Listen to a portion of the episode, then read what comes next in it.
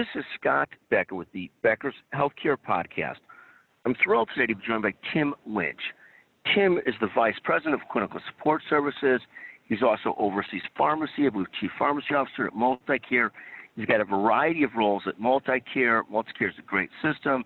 Uh, and, and he's going to talk to today about top priorities, about what he's seeing or expecting with the vaccines, and, and a little bit more. Tim, can you take a moment to introduce yourself? Sure, Scott. Uh, again, my name is Tim Lynch. I'm the Vice President of Clinical Support Services. I work for MultiCare Health System, which is a uh, the largest health system based in Washington State. Um, we have a number of sites uh, throughout Washington State, um, and include a number of hospitals and clinics, as well as a large behavioral health network within Washington. Um, I um, oversee the pharmacy operations. I'm the chief pharmacy officer, and I also uh, oversee our respiratory and our imaging services for our Puget Sound region. Fantastic. Let's talk about pharmacy for a moment and come back to a couple of the other issues. Obviously, on everybody's minds is vaccines and distributions, as well as sort of bigger trends in pharmacy.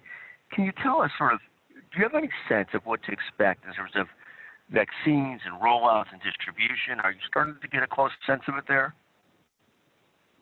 Yeah, we've been actively working on how we distribute uh, or planning to distribute the vaccine within our health system. Uh, we've been partnering with our Department of Health and other agencies, our local health department, really uh, to to focus on how we will receive the vaccines, um, when we will receive the vaccines. There's still quite a few questions that need to be answered in terms of when we actually will get those vaccines, which vaccine product that we will receive, and then just the logistics of, of that. Um, as you're most likely aware, the vaccines, uh, the two current vaccines that we're most likely to get, the Pfizer or the Moderna, each have different um, storage and handling requirements. Each has a different way that they are, um, the second doses need to be administered, whether it's 21 or 28 days. So there's a lot of logistics that we need to think about in terms of how we um, vaccinate our employees, uh, particularly with some of the side effect profile that we're hearing in the vaccines that are released, you know, concerns about that second dose in terms of what those reactions are and what how those could be confused with a, a COVID, a positive COVID infection. So I think it's just looking at um, all those logistical pieces that we need to come through with in terms of administering the vaccine, scheduling our staff to get vaccinated, and also just working with our other uh, health partners in the community in terms of how we support um, emergency uh, or critical health uh, workers and other vulnerable populations within the uh, within the community. And, and, is there a sense of excitement, or is it more just sort of hurry up and wait till this comes that the vaccines are coming? Is there, can you feel a palpable sense of excitement, or not quite yet? Yeah, I think there's I think there is growing uh, growing interest in in getting vaccinated. I think uh, earlier in the discussions related to vaccinations, I think there was um, concerns related the related to the testing and the validation of the vaccines and those things, and obviously just the the current climate that the country is in. I think there's you know the questions and and maybe suspicions of of the vaccine were were things that people were thinking about. But my sense is um, based upon the efficacy data that we're seeing, and also just where we are um, in terms of the vaccine development and some of the information that we've heard from our national leaders. I think there's a growing excitement I don't know if it's excitement, but certainly a growing interest in getting vaccinations completed. And I think this really will mark uh, uh, a point for us uh, in terms of fighting this um, this infection, such that we will have a tool in our toolbox that really can help improve uh, our, our, population health and really uh, move us uh, move us forward. So I think there is growing excitement. That's my sense of it. That people are are getting more interested in in how we're going to do this and when can people get vaccinated and and all of that. Well, fantastic, Tim. Thank you. And take a moment in pharmacy, overseeing pharmacy, then we'll come back to some of the other roles because you oversee a lot there. Talk a little bit about big trends in pharmacy. What are a couple of the big trends that you see that you could share with our listeners? Sure. I think um, you know, like all um, parts of the healthcare system, I think one of the things that that we're really looking at is how do we leverage our pharmacy enterprise really to support population health. So it's really looking at what can pharmacy do in terms of ensuring that we are able to support our health system and our community with um, improving the health status of, um, of the communities we serve, particularly those that are, are underserved in our communities. Really looking at uh, what is the, the pharmacy impact on quality of care. So how can we leverage our, our pharmacists, our, our support staff in terms of ensuring that we deliver uh, high quality care to our, to our patients. Um, looking at you know, virtual care uh, with the COVID infection uh, situation, I think all of us are looking at how can we do our work differently. Um, how can we adapt to this new reality of virtual care where people are less inclined um, to travel, particularly as the infection rates seem to, to, to have spiked recently. So how, how can we really look at delivering our services in a, in a virtual world? Um, the other thing too is just looking at how can we maximize our pharmacists to work at the top of their license. So what is the role that pharmacists can do really in terms of supporting um, the way care is delivered, using uh, our medication experts really to ensure that the right therapies are used in the right patients um, in the right way. So really maximizing how our pharmacists use and also some of our other supportive staff um, because there is an opportunity to to move away from some of the distributive functions that historically pharmacists have done and really move into um, the cognitive functions and, and let our supportive staff help take those those other functions over. In which case, they can do it in some some cases better. Um, I think the other thing too is just how do we leverage the pharmacy enterprise in terms of our payer contracting?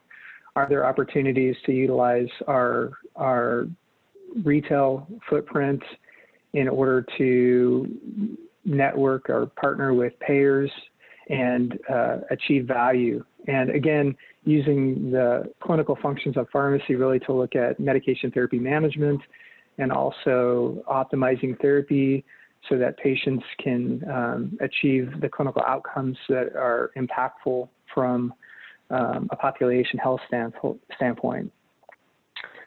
Uh, the other thing too is obviously in the current environment is how do we leverage our pharmacy enterprise in terms of revenue generation. So um, we have a large retail pharmacy footprint. So um, how do we how do we utilize that to bring values to the organization, um, to impact uh, the communities we serve from a population from a population health standpoint, but also one of the biggest opportunities is in our specialty pharmacy. So really maximizing the value of our of our specialty pharmacy to achieve uh, financial impact for the organization.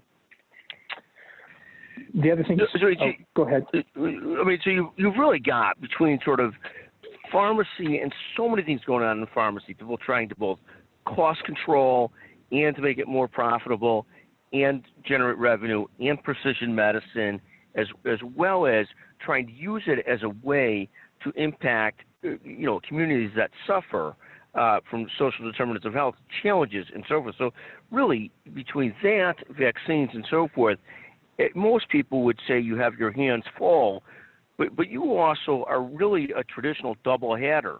You're serving as vice president of clinical support services, plus chief pharmacy officer, tell us just a couple of the, and, and I know you've got at Multicare, magnificent team, great leadership, a lot of great people.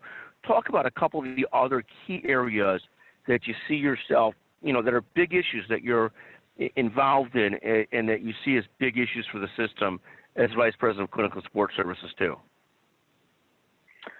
Sure. I think it's.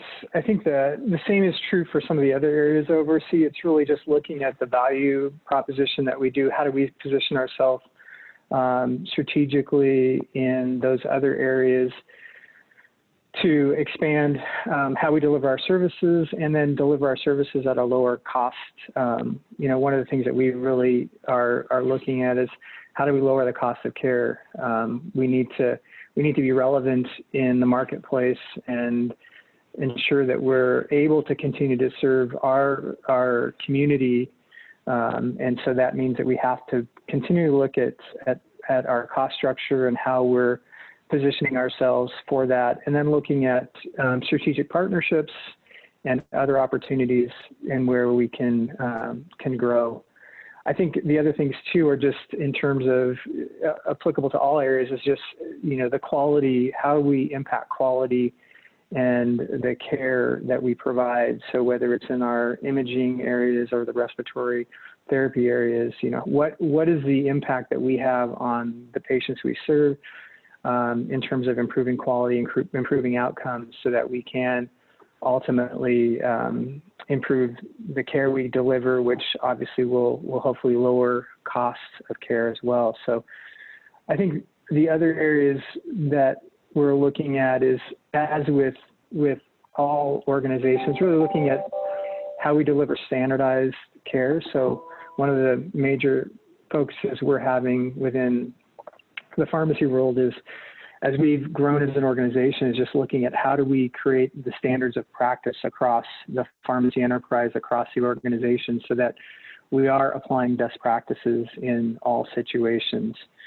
Um, one of the innovative things that we've started recently is uh, is at home delivery with um, in terms of uh, being able to, to have medications prescribed in some of our our uh, urgent care settings and be able to deliver those medications to patients' homes. So just again, looking at how do we adapt to a new reality where um, where people are less likely to travel, but also um, you know as we look at retail health and how do we deliver services to patients where they are most desire, desirous of receiving those is something that we're looking at. And that's one thing that we've recently embarked upon in the midst of COVID is um, being able to deliver medications to people's homes, which has been a great new service that we're offering.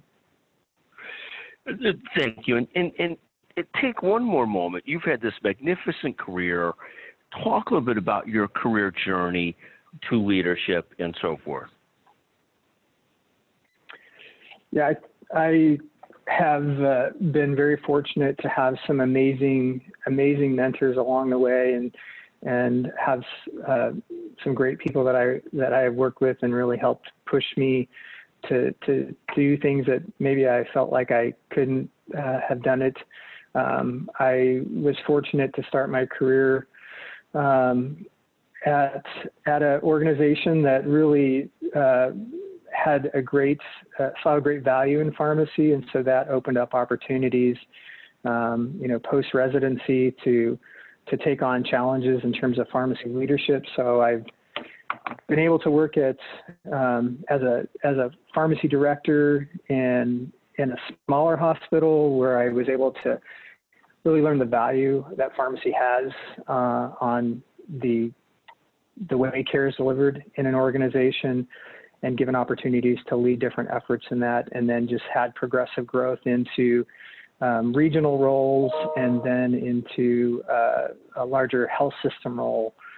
So I've I've been very fortunate in my career just to be um, surrounded with amazing people and to um, have them have faith in me in terms of uh, taking on new opportunities and new roles. And, and each time I've done that, it's just been uh, provided tremendous value for me and growth opportunities. Um, so, and that's led me to to MultiCare, where I've I've been for about a year and a half, um, and just a great organization, and I'm just really honored to be part of, uh, of that this amazing health system.